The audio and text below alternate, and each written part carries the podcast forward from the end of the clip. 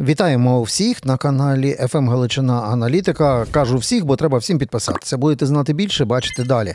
У мене в руках маркер, тому що багато подій. Це маркер подій, і ми е, про них будемо говорити, зокрема, з народним депутатом Ярославом Юрчишином. Він голова профільного комітету з питань е, свободи слова у парламенті.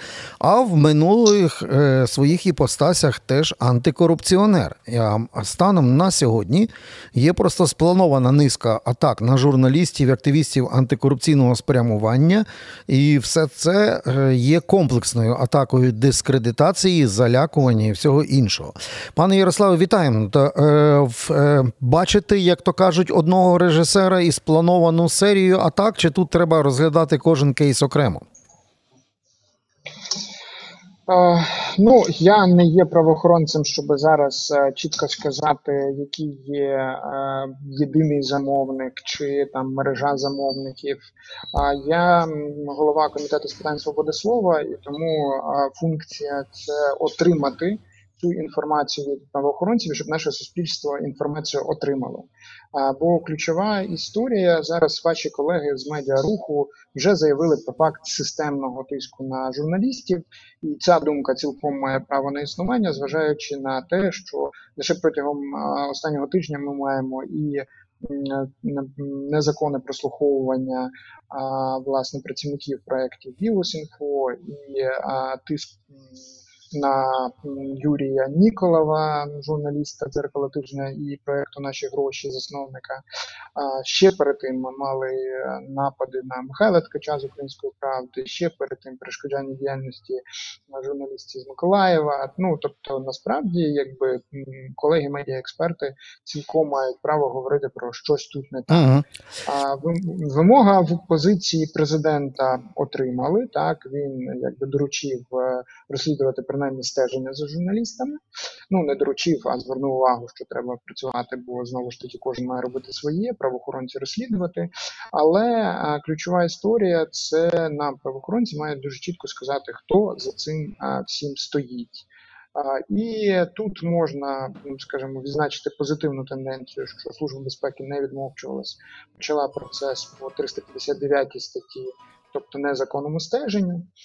Але інформація від нас поліції про перешкоджання журналістській діяльності, втручання в приватне життя, втручання в телефонні розмови. Поки що ми не маємо що справи відкриті. Угу. МВС поки що мовчить. Що... Та? А е, подивіться, пане Ярославе. Нацполіція. Пане Ярослав, дивіться, ви, ви свого часу були першим заступником парламентського комітету з антикорупційних власне діянь. Ми не можемо не відзначити, що більшість нападів стосується саме тих видань. Або персонажів, які за останні е, там місяці чи рік е, розкрили своїми журналістськими розслідуваннями саме факти корупції. І в цьому випадку, чи це стосується, наприклад, наші гроші Львів і системної атаки е, з боку холдингу Труха, такий зливний бачок мільйонний в телеграм-каналі. Ви, напевно, теж ви е, знаєте, хто за ними і, і стоїть, і як вони раптом із зливного бачка переходять в в, в топові медіа, яких запрошують на зустрічі е, з президентом. Ви знаєте, чим займався Михайло Жернаков і його фундація Де Юри. Знаєте, хто стоїть за тими атаками і видань, за якими рило Портнова стерчить і руки, і гроші, типа закон і бізнес. Ви бачите, що атаки на Ніколова це власне взагалі ціла система від яєць Резнікова і до останніх кейсів. І так і таким чином я просто економлю час, бо тому що фактично все, що кого атакують, це антикорупційні журналістські розслідування. Ну, цілком логічно навряд чи хтось е, буде тиснути на людей, які займаються е, садом городництвом. Ну хіба що якщо вони там будуть розвінчувати е, зловживання там міністерства агрополітики і тому подібне. Громадські активісти, які розслідують і контролюють певні зловживання з боку влади, журналісти, які спеціалізуються в цій темі, логічно, що є першими такими. Е, цілями для тиску та ну просто для залякування, щоб вони не робили свої роботи. і Ми, як суспільство, не отримали чітку інформацію про те, а що ж таки відбувається а, в цьому картковому будинку, але не в тому а, фейковому в телеграмі, а в реальному системі української влади. А зрештою, це не лише явище, яке притаманне Україні, навіть в розвинутих юрисдикціях. Ті, хто розслідують корупційні справи, є під більшим тиском, але тут дуже важливо не сама виявлення помилки, так а як система реагує на помилку. Тобто в розвинутих юрисдикціях е, за таким тиском йде однозначна відповідальність, не лише політична. От, Бо насправді суспільство дуже чітко реагує. Я не пам'ятаю довговічної влади, яка б тиснула на змі, ну окрім як в тоталітарних країнах. В демократичних країнах це зведе точно до зміни влади, і тут дуже важливо, щоб влада адекватно реагувала, як правоохоронні органи так і власне представники влади. А отут у нас виникає якраз проблема. Подивіться, в нас фактично такі собі рівняння, де в е, із дробами, де в числівнику корупція, а в знаменнику вулиця Банкова. А тоді виходить щось подібне, як знаєте, як бджоли проти меду. А після цього реакція ату тих, хто негарно так в стилі Януковича атакує журналістів і видання. А а знаменник то ж такий, от виходить. І виходить якісь абсолютно шизофренічні моменти. Розумієте, коли, наприклад, там е, Коля Тищенко Котлета починає говорити, що ай-яй-яй, вони ж то подивіться, нюхають і курять, то як можна довіряти цим журналістським розслідуванням? Тобто така крінжова історія, ніби якщо оператор там займається онанізмом чи курить марихуану, це якимось чином виводить Колю Тищенка із бандитизму і корупції. Ніби ці історії раптом помножились на нуль. Одним словом, це рівняння не працює, бо в нас виходить так, як колись було в Києві на рок-фестивалі. Знаєте, рок проти наркотиків і алкоголізму. Всі ржали і казали, що е, бджоли проти меду. Ну і десь зараз так виглядає вечірні звернення. Е, товариші правоохоронці, заберіть свої що, е, камери, наружку і мікрофони, чи як? Як це виглядає?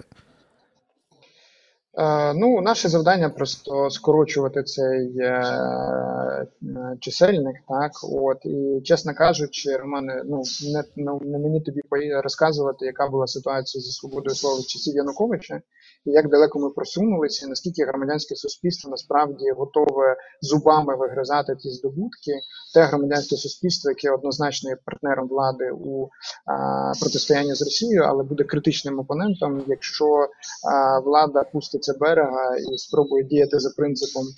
Е, Колі Тіщенка бачити е, там створювати враження, тому що найбільша проблема це те, чим людина займається у вільний час, про що держава взагалі би не мала знати, це типу, персональна справа кожного. А, Тому а, нам може не подобатись, не подобатися. Ми зараз будемо аналізувати, які будуть а, подальші дії. Якщо СБУ, знявши інформацію з а, інформаційних каналів, зараз поділиться цією інформацією з потерпілими, а, включить а, власне працівників Бігус інфо як потерпілих у цю фактологічну справу, ми будемо бачити, що вони нічого не приховують. Якщо ні, ну будемо тиснути, щоб вони е, робили е, адекватне розслідування, а не імітацію. Іншого шляху немає. Мусимо примусити наші правоохоронні органи працювати так, як і належить в демократичній цивілізованій державі, бо ціна дуже висока. Просто питання виживання а, України.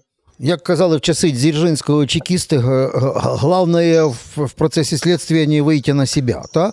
Ну, е, добре, жартами, жартами, але є ще речі, які, напевно, е, в е, парламентський контроль профільного комітету це тепер зрозуміло. За правоохоронцями база в них є, можливості є.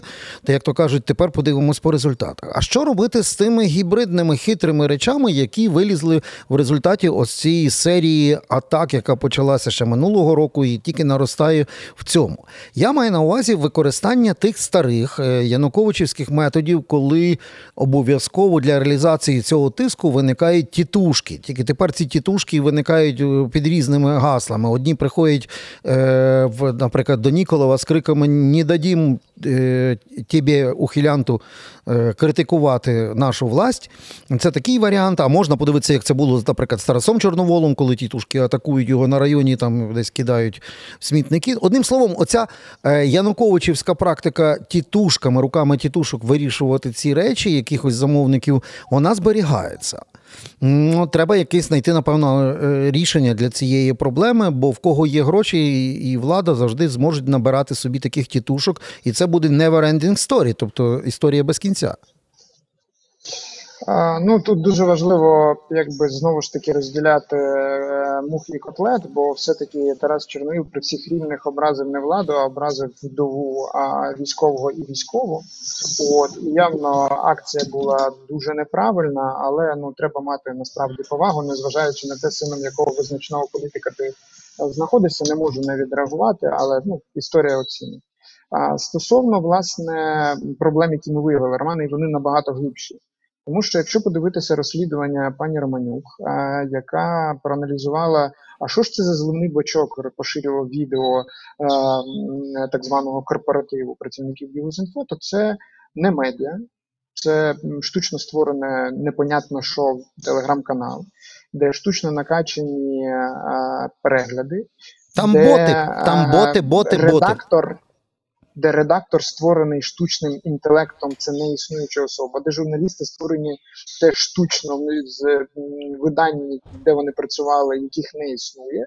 Тобто ми насправді бачимо вже як штучний інтелект, якого ми так боялися, от якого ніяк не можуть перемогти в останній е, місії нездійсненній, насправді вже працює в Україні. І тут питання: а в чиїх інтересах може працювати от така от а, провокація? Бо з одного боку, та почерк Татарова чи Сіянуковича ну, проглядається на раз-два. Але чи є у нас гарантія, що людина, яка працювала в часі Януковича і зараз чомусь досі в обоймі діючої влади, а, що вона не має зв'язків з країною агресором? Ну насправді жодних гарантій немає.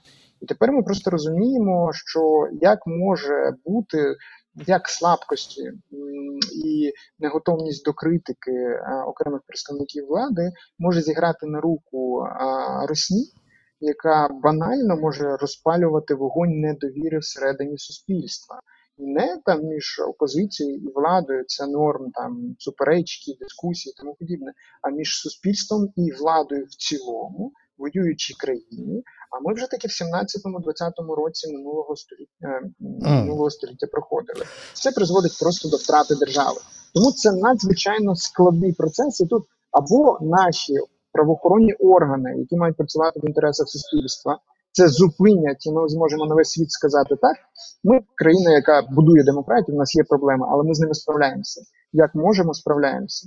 Або ми зараз будемо бачити затягування. Ну і тоді діагноз дуже сумний. Uh-huh. Біг по граблях всіх попередників, намагання надягнути на себе корону а, власне під арешт та Януковича ну воно призведе тільки до одного, але питання ціни дуже високе. Бо зараз ми у екзистенційній війні з так. Росією, яка явно відступати не збирається. Пане Ярославе, чи плануєте ви на комітеті власне оці нові виклики е, розглянути так. за допомогою, наприклад, тих ж самих кіберспеціалістів, кібервійська, служба безпеки України в кінці кінців українські хакери могли би допомогти, якщо ми бачимо гібридні атаки за допомогою генерації штучного інтелекту і отаких ботоферм, бо це інший рівень цифровий. А, е, ну Тут коротке питання, тому і коротка відповідь. Чи плануєте ви це на такому рівні це розглянути на комітеті? Ми вже спільно з центром протидії дезінформації при РНБО готуємо засідання комітету, зокрема і щодо використання дезінформаційних атак з використанням штучного інтелекту. Зрозуміло. А тепер е, більш простіше, бо тут, як то кажуть, є анонімні телеграм-канали, і от ось такі алгоритми. А є в цих всіх атаках теж спільні речі це зливні бачки. І тут дуже цікаво, бо тому що вони вже і так або під санкціями і обходять саме заборону заборону санкційну завдяки, ви знаєте, там інтернет-дзеркалу чи інших речей. Я тут маю на увазі подружку Шарія і портнова е, Ігора Гужву, який мав би е, йти по кримінальній справі, але втік і його видання Срана UA чи Страна UA, хтось так пише, хтось так. От і дивимося зливні бачки в телеграм-каналах, які мають редакторів і конкретних осіб, які їх ведуть, і тут вилізуть всі, і і, і всякі е, канали Шептун, а центр протидії дезінформації вже каже, що вони входять в мережу каналів ФСБ і ГРУ.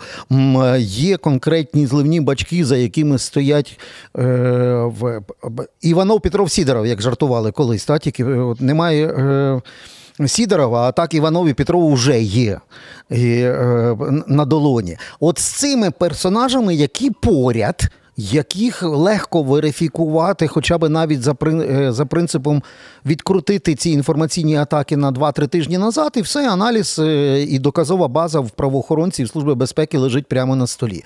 От от з цим будете пробувати якось стимулювати наших правоохоронців, нарешті довести всі ці ще давні рішення РНБО і санкції до логічного завершення?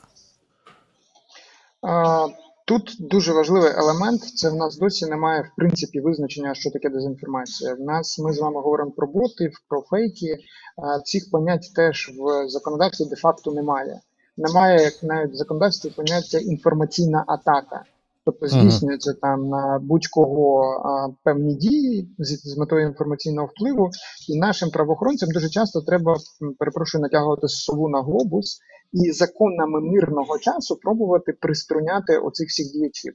Не всі настільки наївні, як Діана Панченко, які прямо своїм а, ротом починають говорити російську пропаганду.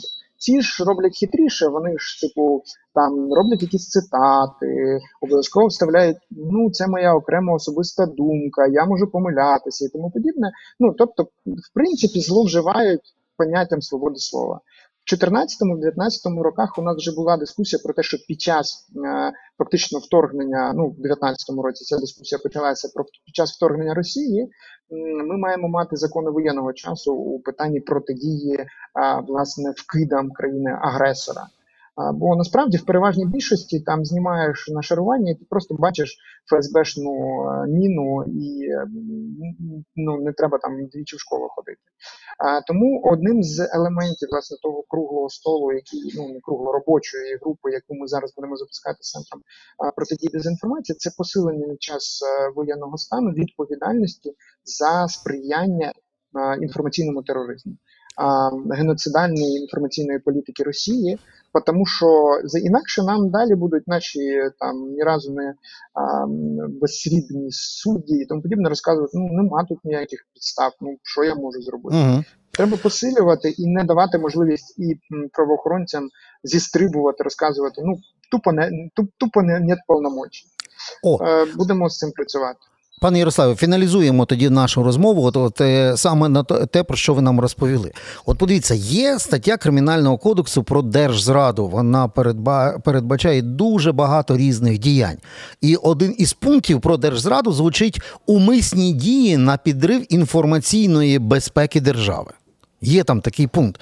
Тобто нашим правоохоронцям цього пункту замало для того, щоб, наприклад, взяти е, Георгійцю Макса Назарова і його подружку з Мураївського каналу, чи Наташу Влащенко. Просто взяти, взяти те, що вони наробили за останні роки, макнути мордой в салат і сказати, все, ось цей пункт про держзраду буде застосований до вас. Вперед до суду.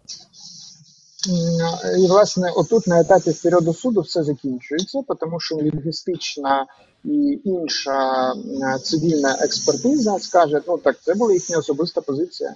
У нас по конституції людина може говорити, що ходити в шапочці, може там не знаю, танцювати голяка, от і тому подібне. Її притягнути можна хіба за там порушення громадського спокою. Ну а це там адмін стягнення, ну там копійчани. Тому в даному випадку нам дуже важливо розуміти, що, на жаль, у нас і правоохоронні дуже часто, і судові органи живуть е, в стосунку до реально внутрішніх ворогів за принципами цивільного стану. Не стану війни. Тобто треба ще якийсь закон їм давати? Ще треба ухвалити їм якісь підзаконні чи законні акти, щоб вони могли це застосувати до посилити такого роду. відповідальність і деталізувати власне відповідальність лише на час війни, щоб нас ніхто не звинувачив, що ми тут з вами там ви- витискаємо свободу слова. Ну і дивно, напевно, від з моїх уст, як керівника комітету свободи слова, чути, що треба посилювати відповідальність за ж, е, власне поширення наративів е, ворога. Але перепрошую, пропаганда це не про свободу слова. Свобода слова От, це власне. про відповідальність. Е, Пропаганда або умисні інформаційні підривні дії це точно не журналістики, не про свободу слова, а на дворі війна. Ви, ну дай Боже, щоб вам вдалося власне це е, е, просунути і застосувати, щоб ми не див- не дивилися, як розводять руки правоохоронці, а потім е, довівши. Знову до точки кипіння ми отримуємо чергову відповідь, як було свого часу у відповідь на атаки на свободу слова на журналістів з боку Януковичівського режиму. Дуже не хочеться переживати дежавю та ще й на тлі війни. Пане Ярославе, дякую вам, що знайшли для нас в такий важкий час і насичений для вашого комітету е, можливість поговорити. Ярослав Юрчичин, голова парламентського комітету з питань свободи слова, е, був на зв'язку з нами. Дякуємо вам. До нових зустрічей. А ви всі підписуйтесь на наш канал «ФМ Галичина Аналітика.